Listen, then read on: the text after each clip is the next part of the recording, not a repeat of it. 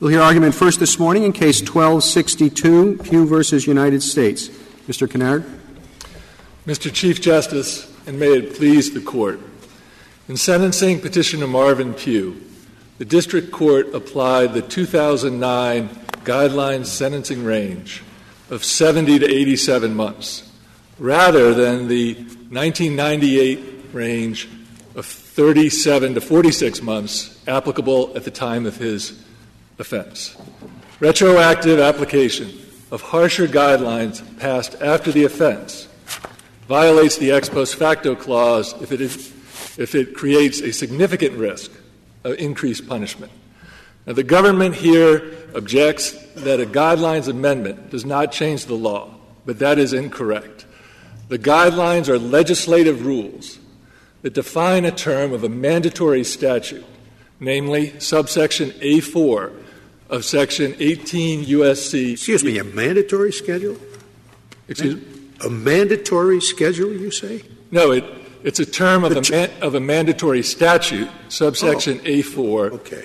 of eighteen U S C thirty-five fifty-three.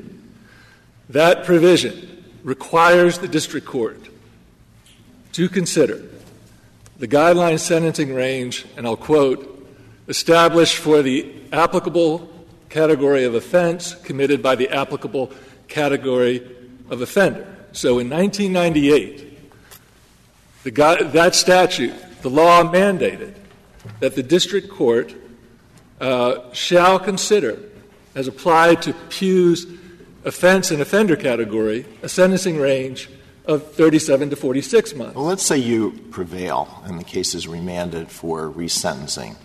Is there anything that would prevent the district court from saying, you know, before the promulgation of the new guidelines, I thought the range in the old guidelines was about right for this offense. But now that I've seen the new guidelines, I think that those really uh, fit best under the factors that I have to consider uh, under the statute in determining the correct sentence. So I'm going to reimpose exactly the same sentence, not because it's required by the guidelines. In fact, I'm going to go outside the guidelines. I just think, with the enlightenment that the new guidelines have provided me, that that's the best sentence. Now, would that be — would there be an ex post facto problem there?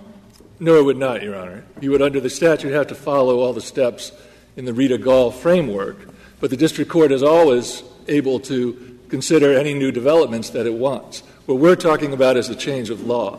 And that was the point I was just getting to. Well, What's it's not a change of the law if if if the law does not require the guidelines to be imposed. Your your case rests upon the proposition you stated at the outset, which is that the ex post facto law uh, uh, applies, uh, prohibition applies, if there is a substantial possibility of a, of a higher — was was that the language you used? Substantial, uh, significant risk. Significant risk.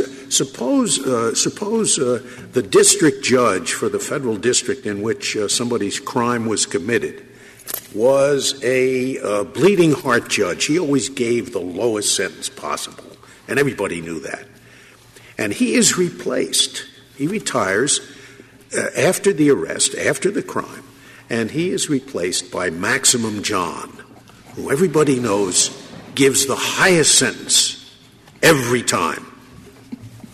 Ex, ex post facto violation? No, because the ex post facto clause only applies to laws or here delegated lawmaking.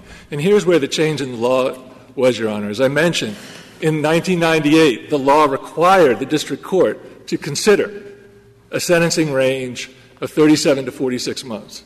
With the guidelines amendment, the law changed. The law now required the district court for that category of offender and offense to consider as the — Is that what your definition of legal consequence is? Well, legal consequence, and it refers to punishment. That's something, that's something well, different. So, so fact, you're taking — you're disagreeing with the proposition of our older cases that to, for there to be an ex post facto violation, you have to have a legal consequence. No, not at all, Your Honor. The legal consequence is the — is the ultimate sentence imposed. And in Morales and Lentz, the Court said — There's a discon- there's a disconnect for me. Yes, I do accept that the district courts have to consider the guidelines, But how do you tie that to the requirement that the punishment has to be tied to the guideline? Well, the Court said in Morales and in Lentz that — and when it was reconciling two different formulations of the standard, and in Lentz the Court said it's the same test whether you increase the penalty or whether you determine if there's a sufficient risk of increasing the penalty. Because so that — your formula is significantly increase the risk of perform, of prolonging the defendant's incarceration. That's the standard you would like us — That's the standard of Garner and Morales, yes, Your Honor. And is, is the heart of your argument that there really isn't much difference at all in what district judges are doing now that the guidelines are discretionary than what they did when they were mandatory? That is, most of them will start with and stop with the guidelines. That's — I think that's — Yes, that, that is certainly one element of it. Um, but, but the fact it, — it's not exactly the same, but the fact is that even under the advisory guidelines, the change in law creates a significant risk. And when you're evaluating significant risk, I think you have to start from the uh, premise that the ex post facto violation prohibits an increase in punishment of any quantum, your, your, even your, a month your, or a day. Your, your brief uh, s- spends some time on statistics, how often this happens. But uh, I take it you're not saying that our inquiry is a statistical one. You're simply saying that the st- statistics bear out that as an objective legal matter, the framework that you are explaining to us is and must be followed. Uh, yes, Your Honor. It, the, uh, and, and that's the inquiry in Garner. In Garner, the Court said you can demonstrate significant risk either by showing that the risk is inherent in the rule or as applied to your sentence, and marshalling the evidence of the practical operation of the rule. So statistical evidence is is evidence of the fact of significant risk by the operation of that framework. What, what about the statutes uh, allowing uh, relatives and friends of the victim to testify? Let's assume a crime committed before — a horrible crime committed before that statute is enacted. Does it violate the ex post facto law to give effect to that statute?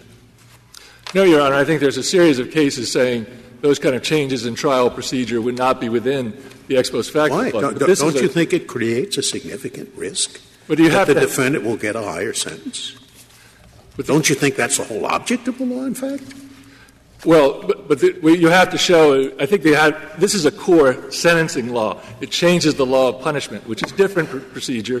And in Miller, the Court said that when there's a change in the in the actual sentencing standard, the number of years, that's substantive, not procedural. What if you have a law that sentencing judges must consider these factors? And one of the factors is whether the defendant has strong family ties that will be, you know, jeopardized or whatever if he's incarcerated. You don't want to take him away from his family because that would penalize other people. And then Congress thinks that's not a good idea, and they take that away. Is that an ex post facto violation? It increases the factors uh, or the risk that the defendant will get a higher sentence. Before, he could take advantage of the fact that he had, you know, a particular family situation. Later, he could not. That's a change in what the sentencing court must consider, and it is to his prejudice. I, I think if there's simply a change in the mix of factors, even mandatory factors, that necessar- wouldn't necessarily create a significant risk. But well, under our, under our modification of the guidelines approach, isn't that just a list of factors that the court should consider or must consider? Well, well, Your Honor, I think the guidelines are distinctive because they are the actual benchmark and they must then the starting point for any sentencing. And it's critical at what range you start your sentencing analysis. It's going to affect the analysis whether you're starting at a range of twenty to thirty months or one hundred twenty. Is, is, is that is that what uh, — who says that they're the benchmark that you start with? Where, where, where is that writ? That's in Gall. So that's an, a construction of what's implied in the Sentencing Reform Act. A, a, court, a court must begin with that. Yes. Yeah, that's the, and the Court not only must begin with it, it must be cognizant of it throughout the process. And any — So what if, any, the, what if the law said the Court must begin with uh, uh, a comparison of what the average sentence is across the country, okay? and the data collection uh, over time becomes more sophisticated, and they can give you a more accurate number for what the average sentence is. And it turns out it's higher than what their informal survey was before. Is that an ex post facto violation? I don't think necessarily so, but this is a, a requirement to actually consider a range. No, no, it'd be, the same, it'd be the same thing. One of the things that the Sentencing Commission considers is, of course, what the average sentences or, were around the country. And let's say that the law says that's something you have to consider, and the technology or the range of judges that they can survey becomes more sophisticated, the number goes up. I think it may be if you had the exact same Rita and Gall framework. Yeah. And that, that framework is that that range actually is the benchmark and the sta- and the starting point. The district court must justify any deviation from that range, and this is language from Gall, with sufficiently compelling justifications to support the degree of the variance. And it's so then reviewed the answer, on appeal. And so the answer to my question is? It would be — I think it would be likely if it were if it were within the same framework, if it's the mandatory benchmark with appellate review for uh, substantive reasonableness just, and just a presumption getting, I'm sorry, go ahead. And a presumption of uh, of uh, reasonableness on appeal would attach to that standard. So just getting more accurate information violates the ex post facto clause in the framework that you've set forth. I think if it's if you could, if it's an actual well, I don't know uh, the distinction I was trying to draw is that if you actually — if the, if the statute has effectively delegated the specification of a specific range as opposed to just a data factor that might change over time. And that's the key change in law here. As I mentioned, nineteen ninety-eight had to consider uh, thirty-six to forty-seven months. With the Guidelines Amendment, the law changed. He now must consider, for that offense and offender category, a range of seventy to eighty-seven months. And And as the mandatory benchmark. That's a change in the law. And then you go to the test of significant what if risk. The, what if the statistic showed that nationwide only, let's say, twenty-five percent of defendants were being sentenced within the guideline range? Would that change your argument? I think it makes the, the — if — well, we have an argument that's specific to our sentencing, but if the — if in a particular case a defendant were making an empirical analysis, that may diminish the chance of significant risk, but with a caveat, because it's not just sentences within the guidelines range. It's the fact that the district court, even if it sentences out of the guidelines range, the ultimate amount that it sentences to is going to be partially determined by that mandatory benchmark. And that, that's an important point. And as I said, the significant risk is a risk of any increase in quantum of punishment. So it's really, is there a significant risk that had he been uh, had the old guidelines been in place as the benchmark, that he would have gotten a, a sentence of less than sixty, uh, seventy months. Well, I think and there's I think a fair chance that w- as time goes by, we're going to see fewer and fewer sentences within the guidelines, as judges who began their careers during the guidelines, the mandatory guidelines era, leave the bench, new judges come in who never had to deal with the mandatory guidelines. I think we're going to see fewer and fewer guideline sentences. And, and the percentages in some districts are, are really quite striking. I'm told that in the Southern District or the Eastern District of New York now, only thirty percent of the defendants receive within guideline sentences. So you're assuming that's changed over time. Well, uh, I, when I was on the Court of Appeals, I, I, we thought it was our responsibility to uh, ensure that the district courts were complying with the Sentencing Reform Act. That might not have been true across the river, but uh, well, it wasn't. it, it, let's say we, this case comes back in twenty years, and the statistics show that only a, a distinct minority of defendants are being sentenced within the guidelines. Would the case come out differently? It perhaps. Uh, but again, this is an as-applied challenge, so we look to current data. There has been a very slight gradual decline, but there's still eighty percent of the sentences are either within the guidelines or they're below the guidelines range pursuant to a guidelines sanction departure motion from the government. Yeah, so it's an, uh, even the Sentencing Commission attributes uh, that relationship to the fact that it's the initial starting point in the two thousand twelve Uh, Booker report. So I think it has a profound effect. Now, if the Court wanted to rule more narrowly in this case on significant risk, it could. And it could adopt a rule that when the new and the old guidelines ranges do not overlap at all, so that any sentence that uh, would be in the new guidelines range would have required an upward variance. And here, a fifty percent upward variance. Those are as rare as hen's teeth in the, in the district courts. That at least shows, at a minimum, a significant risk, absent any indication that the judge, uh, as the question was posed, wasn't going to apply them at all. Here, the judge specifically and expressly deferred to the two thousand nine guidelines. So we, it's clear that this, the significant risk was increased by this change in the law. Your, your case depends, it seems to me, upon the proposition that significant risk uh, is only applicable at the sentencing stage. And I'm not sure that that's true. Uh, I mean, what why why would that be so? What if what if you have a new law that permits evidence to come in in a criminal trial that previously was not allowed to come in? Let's say the testimony of a wife or, or, or whatever. I think the law is, is pretty well established that that change in procedure does not violate the ex post facto law.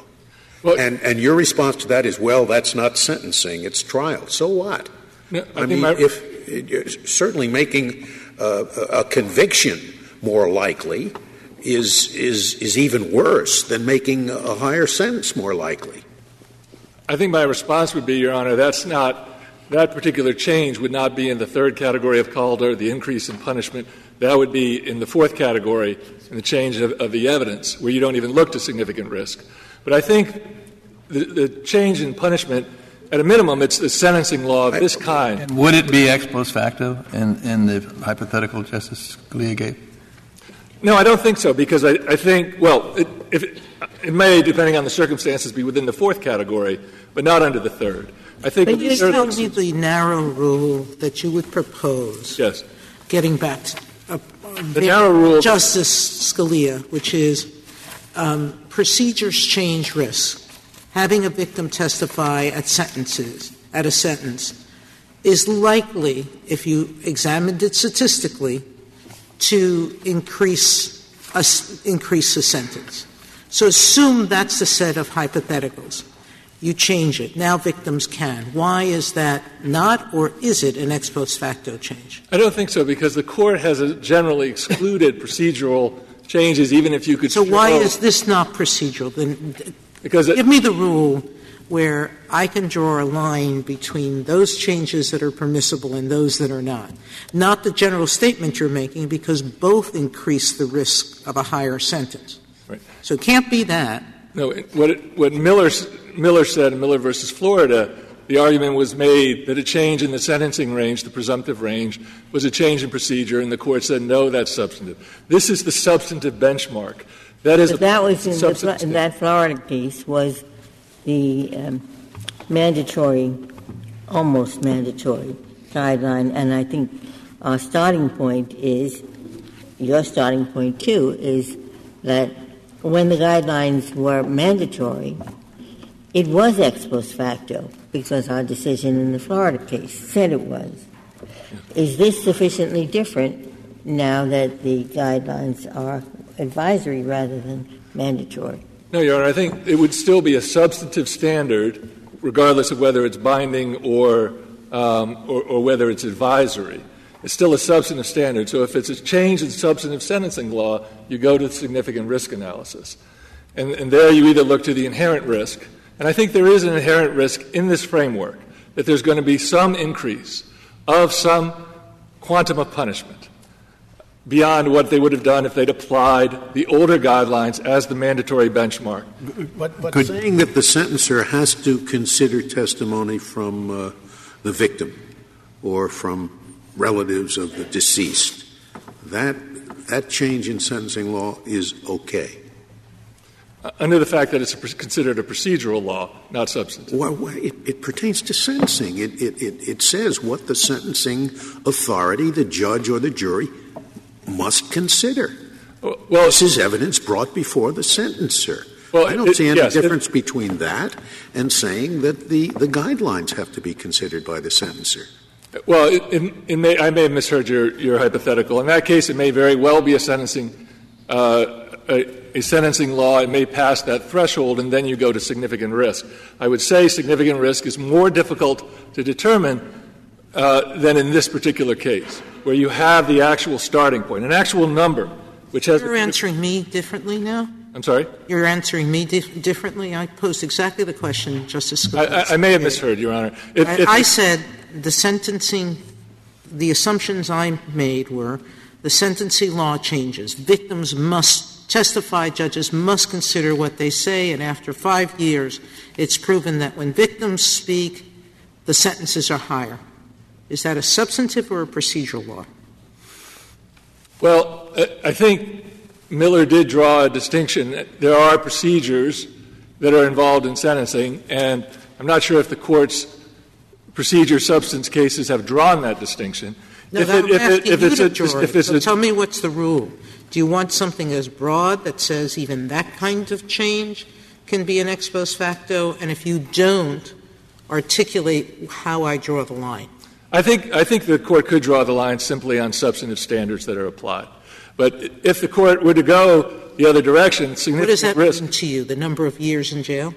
Is that yes. as limited as you want it to be? Uh, well, it could be. I mean, or at least — Uh, you know, if it's a mandatory sentencing factor, something like that as opposed — Well, we know that's Miller. Right. This is not Miller. Well, but even the, there there are sentencing factors that are mandatory other than the guidelines range. I would have but, thought you'd have gone back to Calder and Bull. And Calder and Bull, which this Court refers to all the time in these kinds of cases, has four categories, and the only one that fits this case is a law that changes the punishment.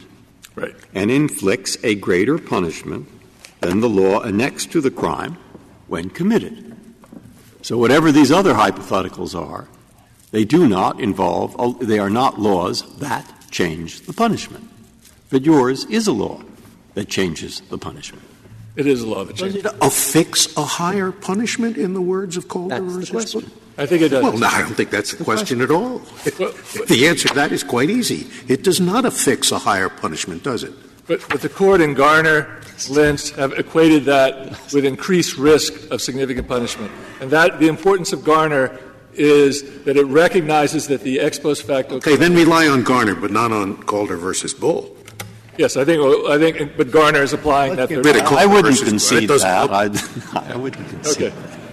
So what Garner, what Garner does say is that you look to the significant risk, and it's important for ex post facto, viol, uh, ex post facto jurisprudence because ex, the exercise of discretion can't displace ex post facto uh, protections. You have to look to the effect on the actual punishment. Could you remind me? Uh, it's in the briefs. Uh, if a sentence is appealed, um, what is the uh, review authority of the appellate court? Uh, it must begin with the guidelines as the framework? The review authority is to review for both procedural uh, and substantive reasonableness. So procedural, I think, has been interpreted to look at whether there was a correct calculation, whether they, they did not treat it as mandatory, uh, that they considered it as the benchmark. And, and you, and but isn't the important point, Mister Kinnaird, that there's a presumption of correctness that attaches to guideline sentences on appeal that does not yes. attach to non-guideline sentences? Yes. I, I, I, was, I was getting to that, Your Honor. I mean, this is, as uh, one would think, great legal consequence. It is. And the, the second step is substantive reasonableness review, and the Court has held that an appellate presumption of reasonableness may attach.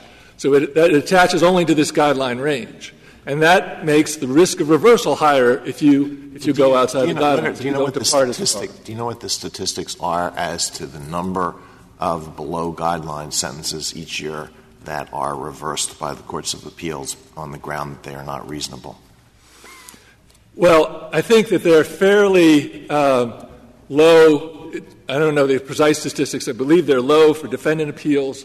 But when partly you're worried about here is, is the government going to appeal? They don't yeah. appeal very often. I mean, I'm told that it's in the single digits. I believe the government — yes, it, it may be — I don't know that for, uh, it's, it's not a great number, but they prevail when they do. And it, and it does have some effect. I'm sorry, I who, think the who court, prevails, the, the government? Or the government tends to prevail when it brings. It, it's, it's, But, you know, that's a potential deterrent effect. But even the fact of substantive reasonableness review, you have to have reasons, you have to be able to devi- uh, justify had, your deviations. Have, are you aware of any circuit court case in recent time where a circuit has reversed the lower range than the guideline basically because the deviation from the guideline was unreasonable? I, I'm not sure. I haven't reviewed all those cases, Your Honor. I'm not sure. Uh, So, the uh, returning to the, the question of this particular sentencing, I think if the Court were to rule on a narrower ground based on non-overlapping ranges, which is not going to be particularly common, here is unquestionably a significant risk. You have a defendant who, prior to this course of conduct, had lived an exemplary life. His threshold, his the loss in his case barely crawled into the two point five to five million. It was about forty thousand over two point five million.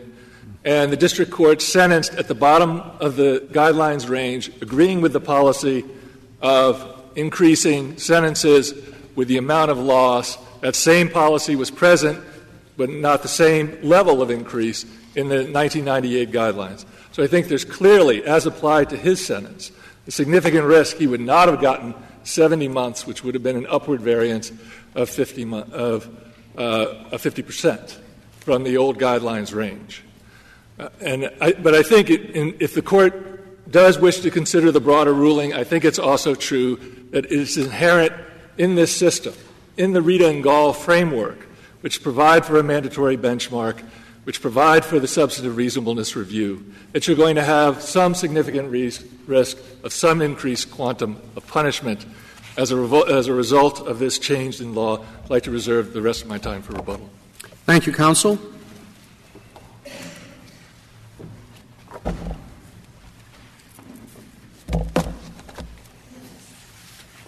Mister Fagan.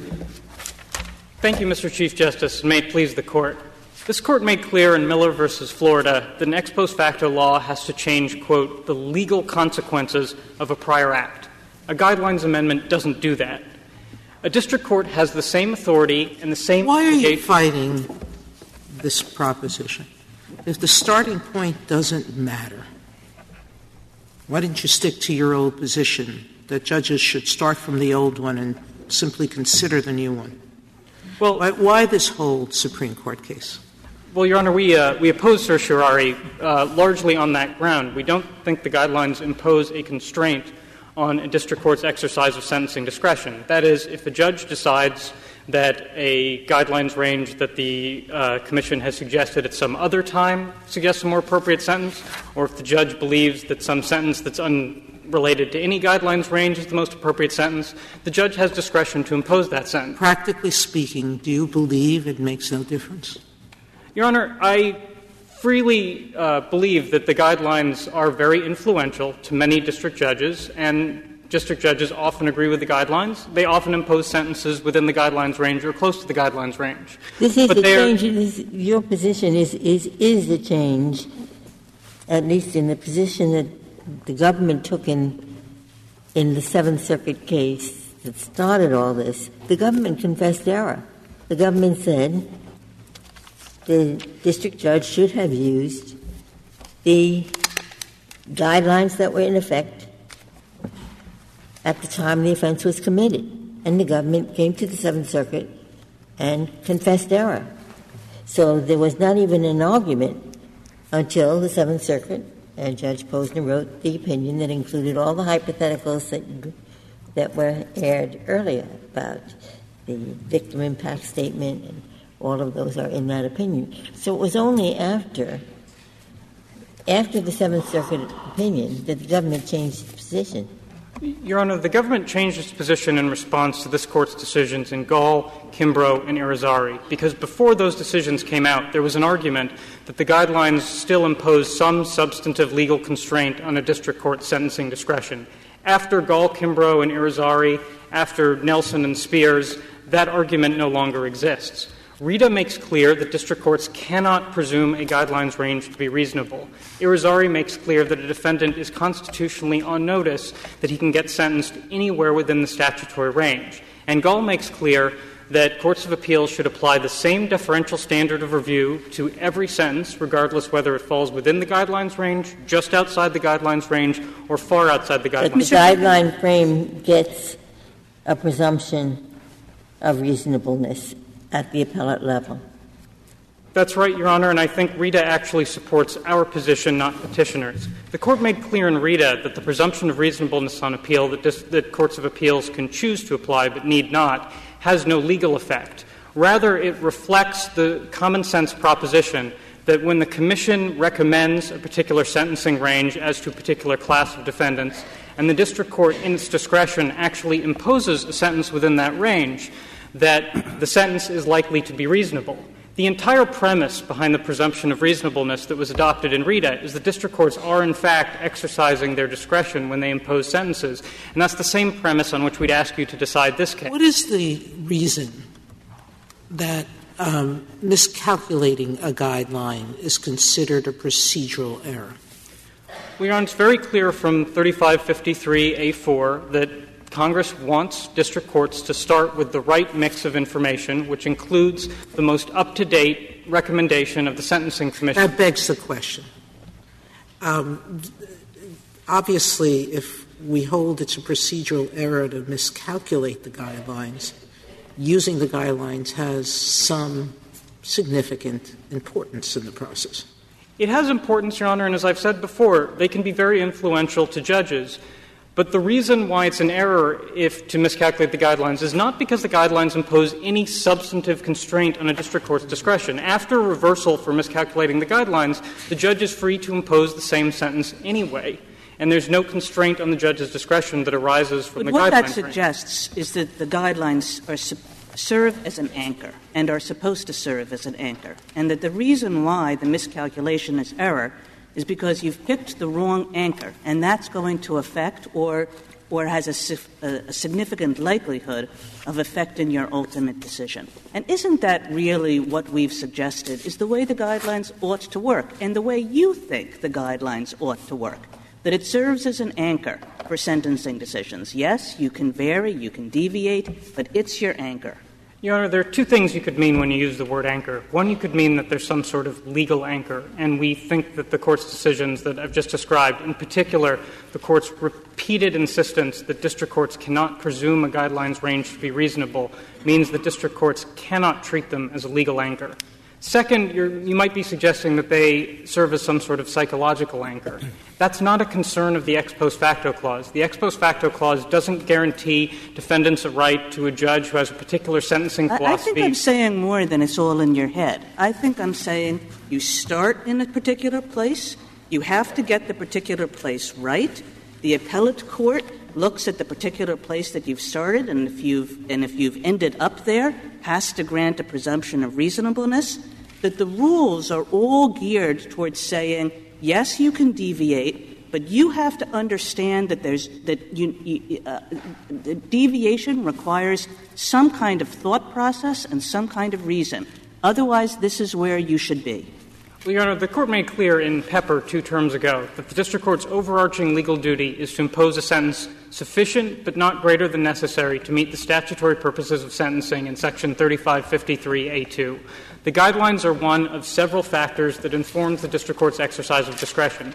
If a district court treats the guidelines as some sort of legal constraint that this Court's decisions say it can't be treated as, that would be statutory error. Well, it isn't, but that's, that, I think, is an undecided question at best.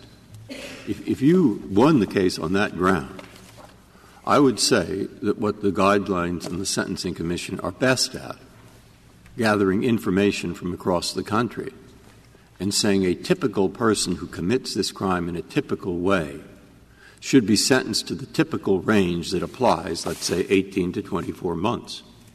That would be down the drain.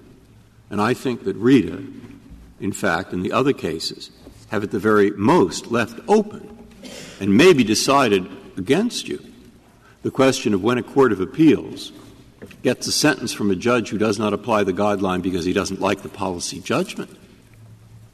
That's a different matter from when he applies it than when he thinks he shouldn't apply it because the person in front of him doesn't meet the the, the, the policy uh, uh, conditions. Those are different. The commission has the expertise in the first, the judge in the second.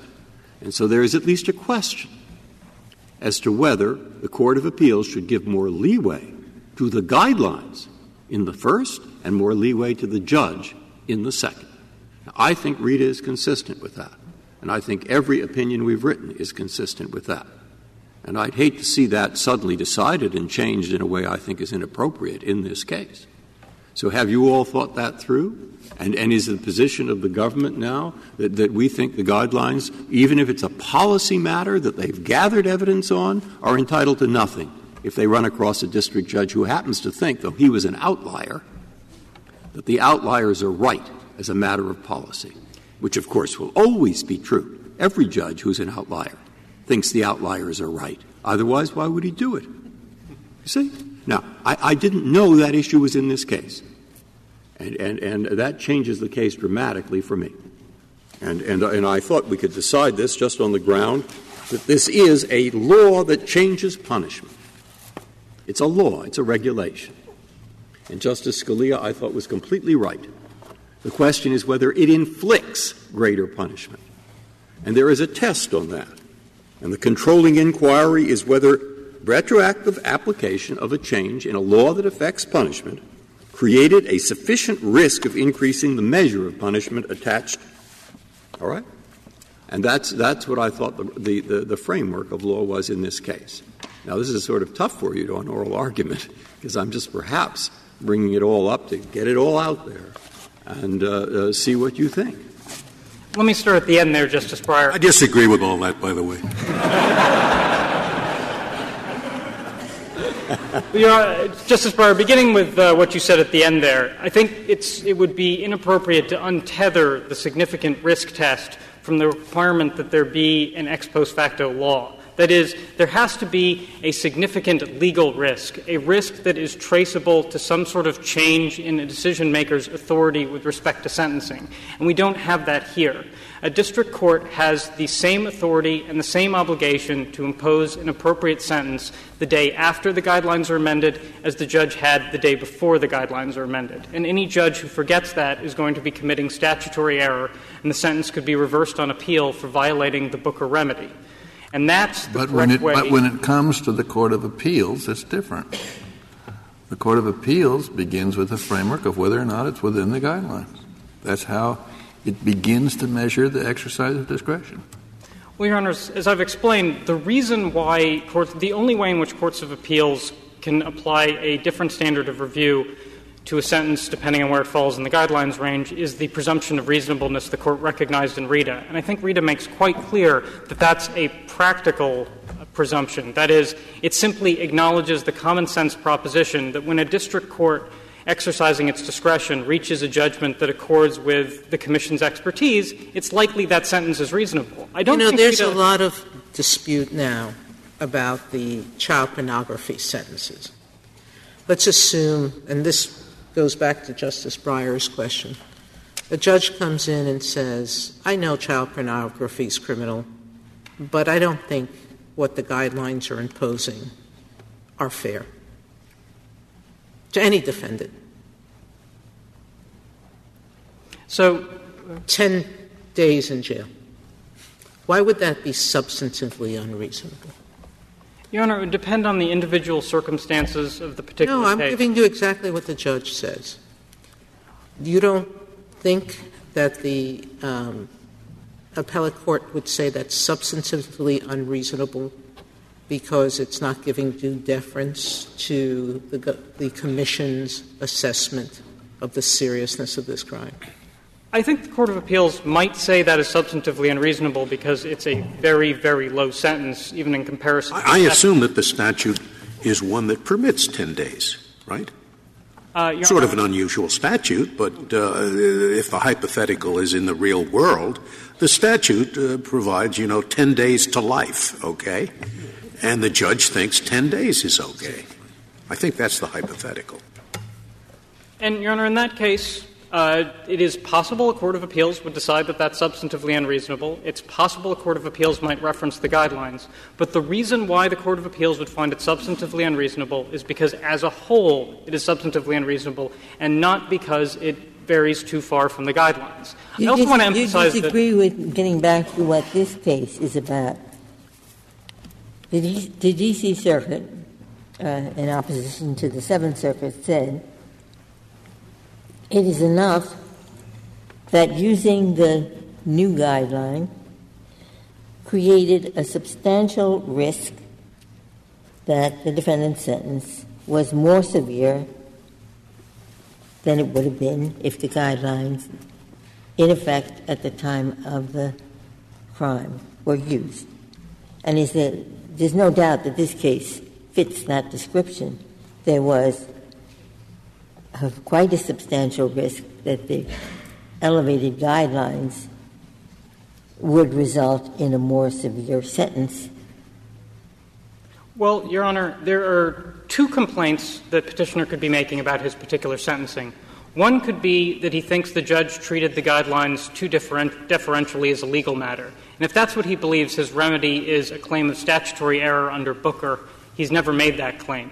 The other he's claim- saying is that there's the, the question is which guidelines in this case. And he's saying it's the guidelines in effect at the time he committed the crime. We're not dealing with other it's, — I mean, it's quite a simple choice. Is it — does the court start with the guidelines in effect at the time the crime was committed, or does it start with the guidelines in effect at the time of sentencing? And whichever set of guidelines the district court started with, it had discretion and, in fact, the obligation to impose the appropriate sentence under thirty-five fifty-three A. Now, we know that this district judge, he didn't want to get into any philosophical things about what was better or what was worse. He said, I want to follow the guidelines. So the question for him was only which guideline. He got his answer from the Seventh Circuit. They said the guidelines at the time of sentencing. A judge in the D C district court would get the other answer. The guidelines in effect at the time the crime was committed. Your Honor, Petitioner argued in this case that the former guidelines range suggested a more appropriate sentence than the two thousand nine guidelines range. The district court considered that argument, and it rejected it. And defendants are always free to raise that argument. Now, if I could go back to uh, Justice Sotomayor's child pornography. It, it was not, it's not a question of whether the ju- judge thought that the one guideline was better than the other. He specifically said he wasn't interested in that question. The question was, which guideline does he follow? Which — what does he start with? And you, you, you recognize that you do start with the guideline. Yes, I, I, I agree with Justice Ginsburg's follow-up question. It, it seemed to me you avoided the question. You said, oh, well, the judge looked at all this and, and, and selected the sentence he did. But he did so because he referred to the later guidelines. And I think that you have to recognize that. I think unless you're saying unless, it doesn't matter if they're advisory. Well, I'd like to finish. Unless I'm wrong on, under the record. Well, Your Honor, on the record, I think if you look at the full sentencing transcript, which is in the joint appendix, you'll see that one of the questions the judge had to answer was which set of guidelines were provided the were the set of guidelines that he had to calculate under thirty-five fifty-three A four A two. And then there was a separate section in which he considered the argument that the two thousand nine guidelines were too harsh. If you look at the uh, sentencing memorandum that Petitioner filed in this case, it argued that the increase to the loss amounts in the fraud, gu- fraud guidelines was too harsh. The judges often impose sentences that are under the guidelines, and the district court should do so here. The district court considered that argument and rejected it. But the district court was following orders. He was following the Seventh Circuit.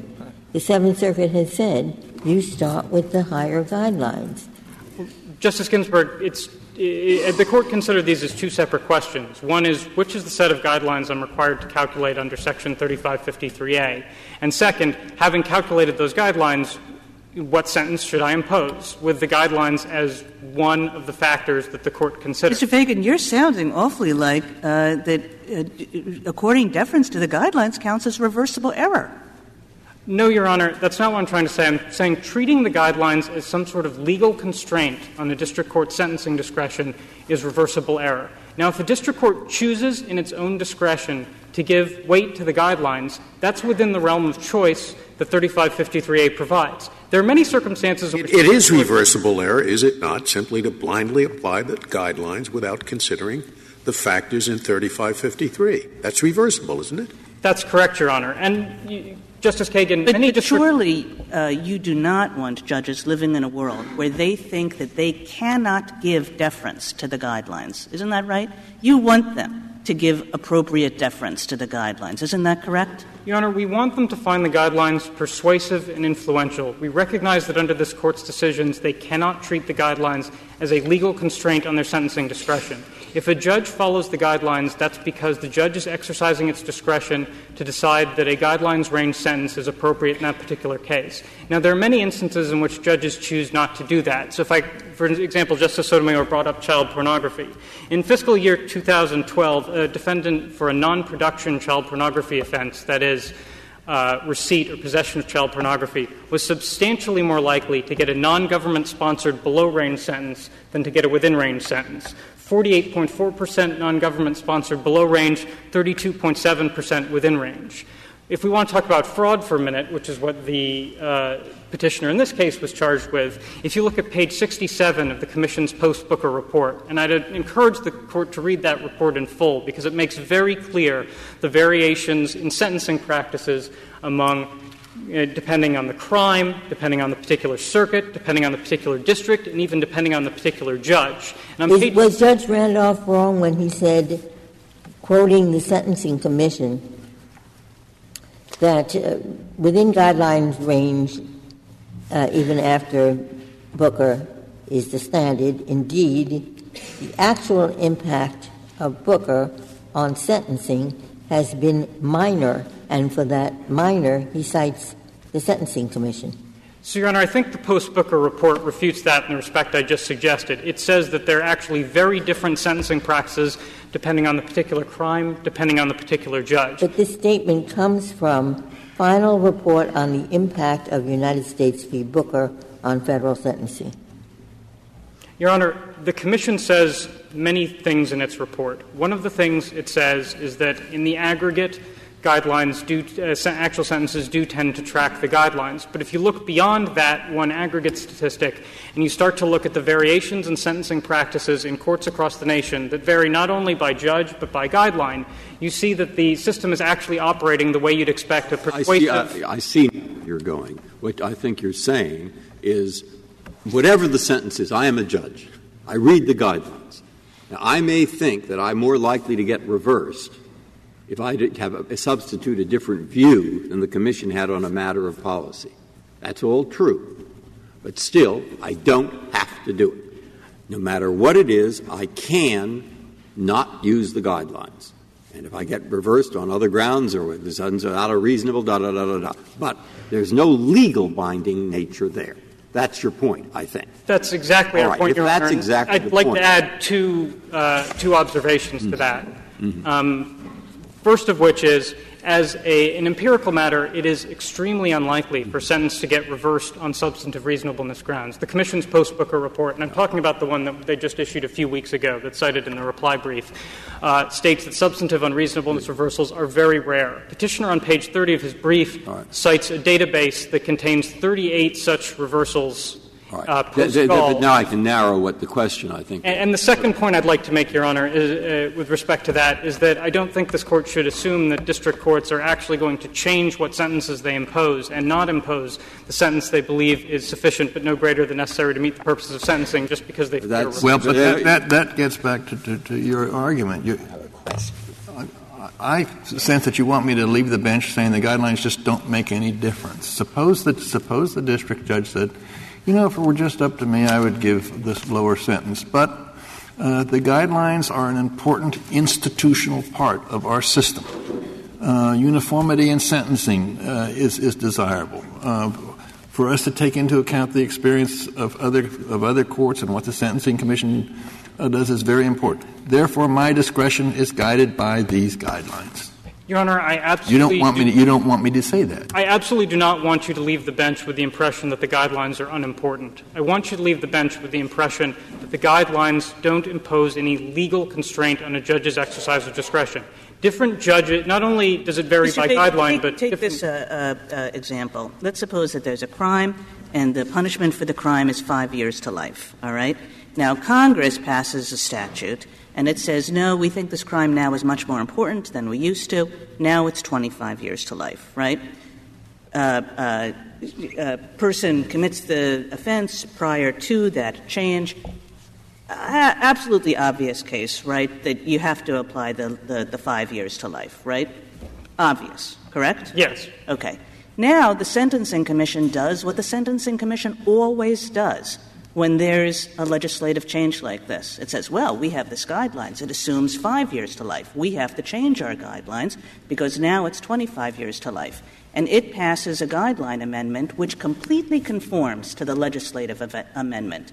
But you're saying, no, uh, the twenty-five-year to life guideline is, appro- is the appropriate one to implement, even though the five-year statute is the appropriate one to implement, is the appropriate one to give effect to. Is, is the, can that possibly be right? Your Honor, I think I'm saying something slightly different. I think under thirty-five fifty-three A, the Court would calculate the current guidelines. Now, the defendant would have a very good argument in that case that the current guidelines range would simply not be appropriate for him, and I think a district court would do well to listen to that argument in that particular case if it thought that the sentences that the uh, new guideline range was suggesting were out of whack with the statute at the time the uh, offense was committed. Mister Fagan, I- I'm under the impression, more than the impression, I know that the Sentencing Commission can make a revision of the guidelines retroactive.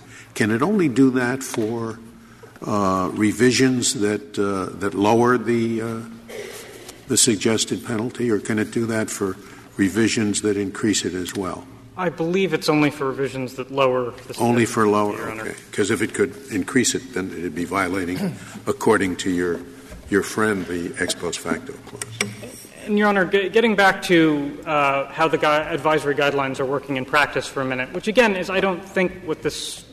What the focus should be. The focus should be on whether there's actually been a change in the law that either increases or decreases a, sen- uh, a sentencer's discretion.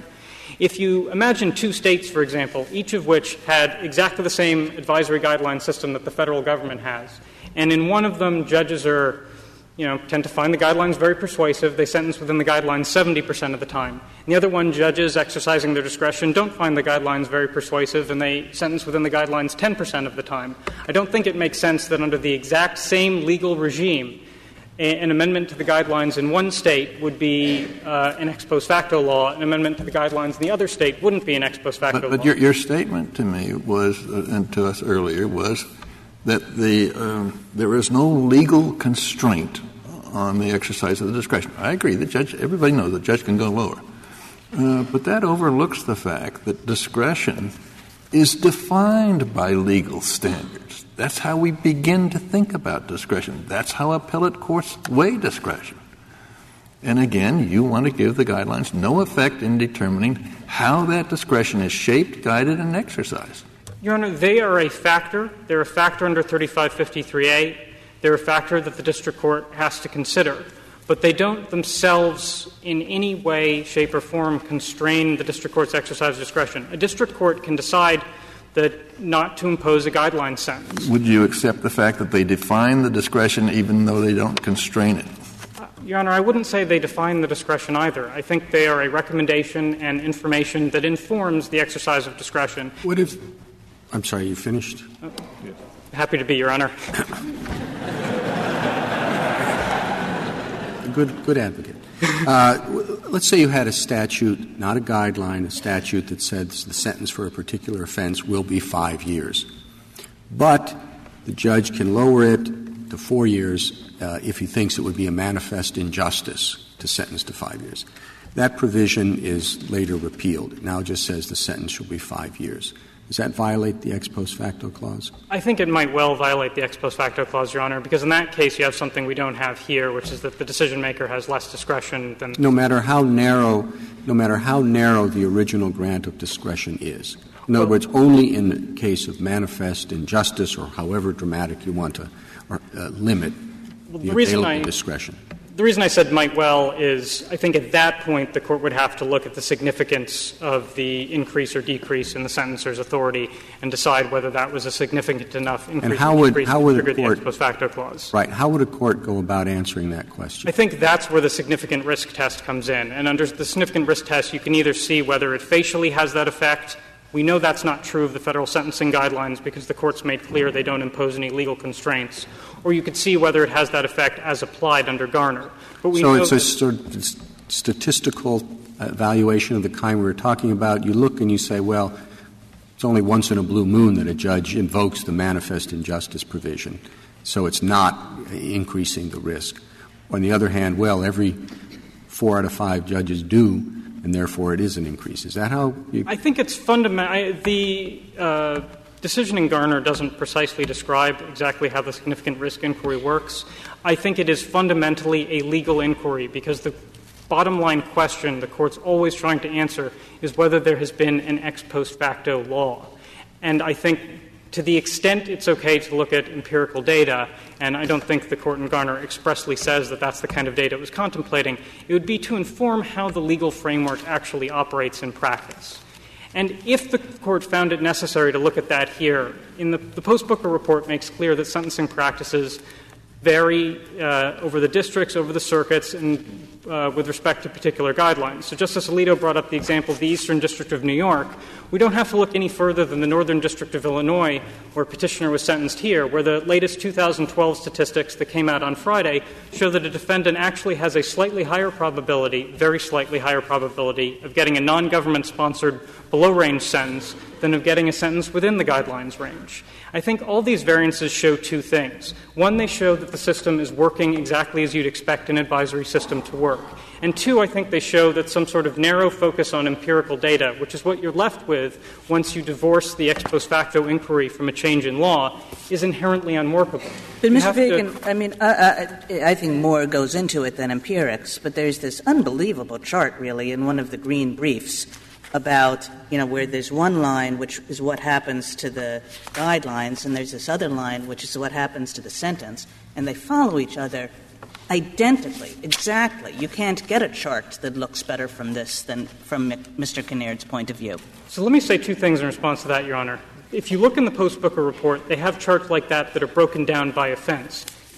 You didn't finish your sentence. If you look at fraud and you look at child pornography, they deviate. When they go, when the guideline suggestion goes up, the sentences don't go up in accordance with that uh, at the same level as the chart you're looking at. Thank you, Mister Chief Justice. Thank you, Counsel. Mister Kinnaird, you have three minutes left.